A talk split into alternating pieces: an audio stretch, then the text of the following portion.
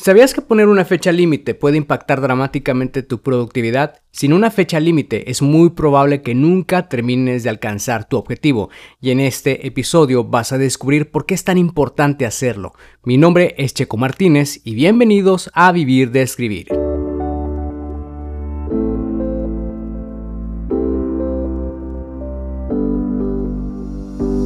Escribí mi primer libro a los 27 años y estaba listo para publicarlo. La pregunta era, ¿cómo lo iba a lograr si no me consideraba un escritor y las editoriales estaban fuera de mi alcance? He creado este podcast para darte las respuestas que necesitas y las estrategias para lograrlo y asimismo compartirte mis fracasos, aprendizajes y éxitos como autor publicado y emprendedor. Si tienes un mensaje que compartir con el mundo y quieres convertir tus conocimientos, ideas e historias en un libro que la gente lea, sígueme mientras construyo una vida de la escritura. Mi nombre es Checo Martínez y bienvenidos a Vivir de Escribir.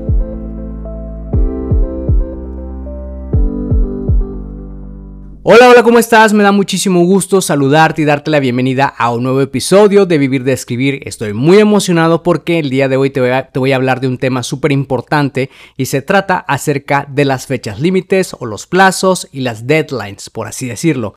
Pero antes de hablarte sobre este eh, tema tan importante, quiero ponerte al tanto de lo que he estado haciendo. Fíjate que el fin de semana pasado terminé de escribir el libro nuevo de los misterios de Sacred Fire y la verdad estaba muy emocionado porque eh, estaba en las escenas finales, estaba lleno, de emoción, eh, había muchísimas cosas que tenían que ser cerradas, pero gracias a Dios, gracias al universo, pues las tramas lograron encajar a la perfección. Y la verdad estoy muy emocionado porque en el capítulo 10 justamente eh, aparece un nuevo personaje que no tenía planeado crear, pero cuando me puse a pensar bien cuál sería su impacto dentro de la historia, me di cuenta que podría aportar muchísimo para los próximos libros y justamente dije, perfecto, lo voy a crear. Entonces fue así como nació este personaje que se llama Howard Wells, que la verdad eh, tiene eh, mucho peso dentro de los capítulos finales y me da muchísima emoción poder ambientar sus historias en los próximos libros y eh, estoy muy emocionado por eso. Pero eh, la novela estaba planeada para 65 mil palabras y terminó en 81.154. Esto significa que logré superar la meta que tenía planeada y pues la verdad más que emocionado, em, satisfecho porque eh, superar una meta me hace sentirme muy satisfecho y la satisfacción que uno tiene como escritor cuando termina un libro, imagínate, es indescriptible, pero cuando superas la meta con creces, pues es mucho mayor, es mucho, mucho, mucho mayor. Y eh, hoy día, fíjate que eh, tengo planeado comenzar la autoedición para el día de hoy martes. La autoedición consiste en leer en voz alta tu libro para ver dónde hay que corregir, dónde hay que ajustar, qué hay que cambiar. Entonces todas esas cosas las voy viendo eh, dentro de esta ah, fase. Así que ya que te he puesto un poquito al tanto de lo que he estado haciendo, vamos de vuelta al episodio. Y te quiero hacer una pregunta. ¿Por qué es tan importante establecer una fecha límite para terminar un libro o para cumplir cualquier objetivo? Existen varios motivos por los que nunca se termina de escribir un libro y uno de los principales es que no hay una fecha límite para terminar, que podría estar relacionada con la falta de compromiso. Si no te comprometes contigo mismo de escribir tu propio libro, es muy probable que fracases en el intento. Tienes que ponerle la intención y la acción para poder concretarlo, pero ellas siempre van acompañadas con el compromiso y existen diferentes formas de trabajar el compromiso. La primera es practicar el arte de rendir cuentas. Aquí puedes buscar a un amigo de confianza o una persona en la que confíes plenamente y decirle, oye, necesito que me preguntes el viernes cómo voy con mi meta, cómo voy con este proyecto. Sí, es muy importante que me preguntes porque eso me va a ayudar a mantener el compromiso de estar en este camino para llegar a la meta, ¿ok? Eh,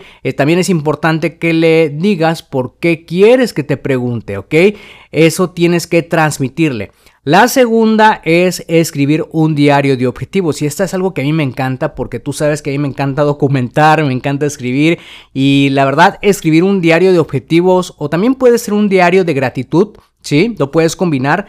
Eh, se trata aquí de que vayas, eh, cada, cada, noche te sientes en tu escritorio y escribas qué es lo que lograste ese día y por qué te sientes tan agradecido de haberlo concretado. Escribir en un diario de objetivos no solamente hace que aumente el compromiso contigo mismo, sino que te vas a sentir muchísimo más motivado, ¿ok?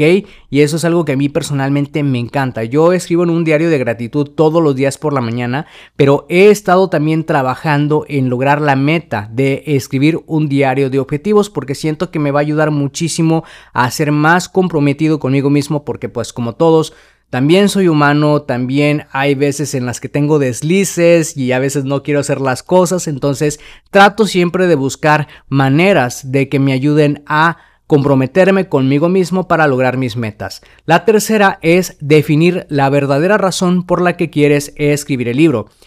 Todos cuando comenzamos a escribir un libro no siempre tenemos bien claro por qué queremos hacerlo, entonces es importantísimo que definas la verdadera razón. Yo te voy a compartir mi razón.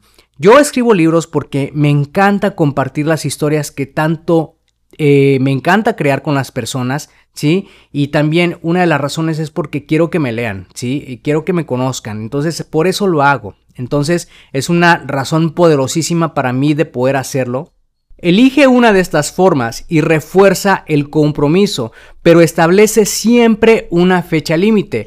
Una fecha límite, un deadline o un plazo es el día en el que realmente vas a terminar de escribir el libro.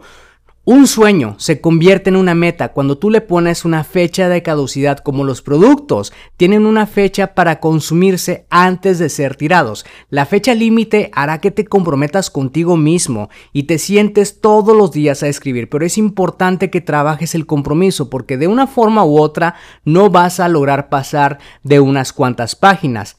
Cuando tienes una fecha límite, puedes administrarte mejor para lograr tu objetivo. Sabes exactamente los días que vas a tener que dedicarle tiempo y te lo vas a tomar más en serio. Puedes elegir una fecha que puedas recordar fácilmente, por ejemplo, el cumpleaños de algún familiar tuyo, de algún amigo, eh, y colocar esa fecha en todos los lugares que frecuentes. Puede ser en el refrigerador, en la puerta de salida, puede ser en tu lugar de trabajo, en la cabecera de tu cama, donde quiera que veas esa fecha, ¿ok? Para que sea un recordatorio constante de que estás trabajando para lograr un objetivo y que esa es la fecha en que tienes que concretarlo, ¿ok? Vas a decir, oh sí, tengo que hacer esto, me voy a poner las pilas, manos a la obra. Y de eso se trata. Normalmente yo sé cuánto tiempo me va a tomar escribir una novela corta o un libro largo y conozco el número de palabras que soy capaz de escribir por día. Y en base a eso defino la cantidad de semanas que me va a llevar a escribir el libro y elijo la fecha límite para terminarlo. ¿ok? Porque si no hay una fecha de finalización, nunca vas a terminar el libro. He conocido escritores y personas que llevan un año escribiendo el libro y esta es una de las principales razones. ¿Por qué? Porque no hay un compromiso bien establecido y hay mucho perfeccionismo de por medio. Por eso es importante que trabajes el compromiso para que puedas evitar caer en estos errores. Si te gustó este episodio y piensas que puede ser útil para otra persona, compárteselo para que esa persona pueda inspirarse y así lleguemos a más personas y también no te olvides de dejar una valoración para este episodio. Gracias de nuevo por pasarte por acá y escuchar un nuevo episodio. Suscríbete al podcast Vivir de Escribir para que de esa manera recibas los nuevos episodios de escritura, publicación y marketing de libros. Recuerda que puedes descargar tu kit del escritor con las 10 herramientas imprescindibles para iniciarte en el mundo de la escritura creativa y mejorar tus habilidades como escritor. Solamente tienes que ir a publicatuprimerlibro.com diagonal kit-escritor. Soy Checo Martínez, esto fue Vivir de Escribir y te veo en el próximo episodio.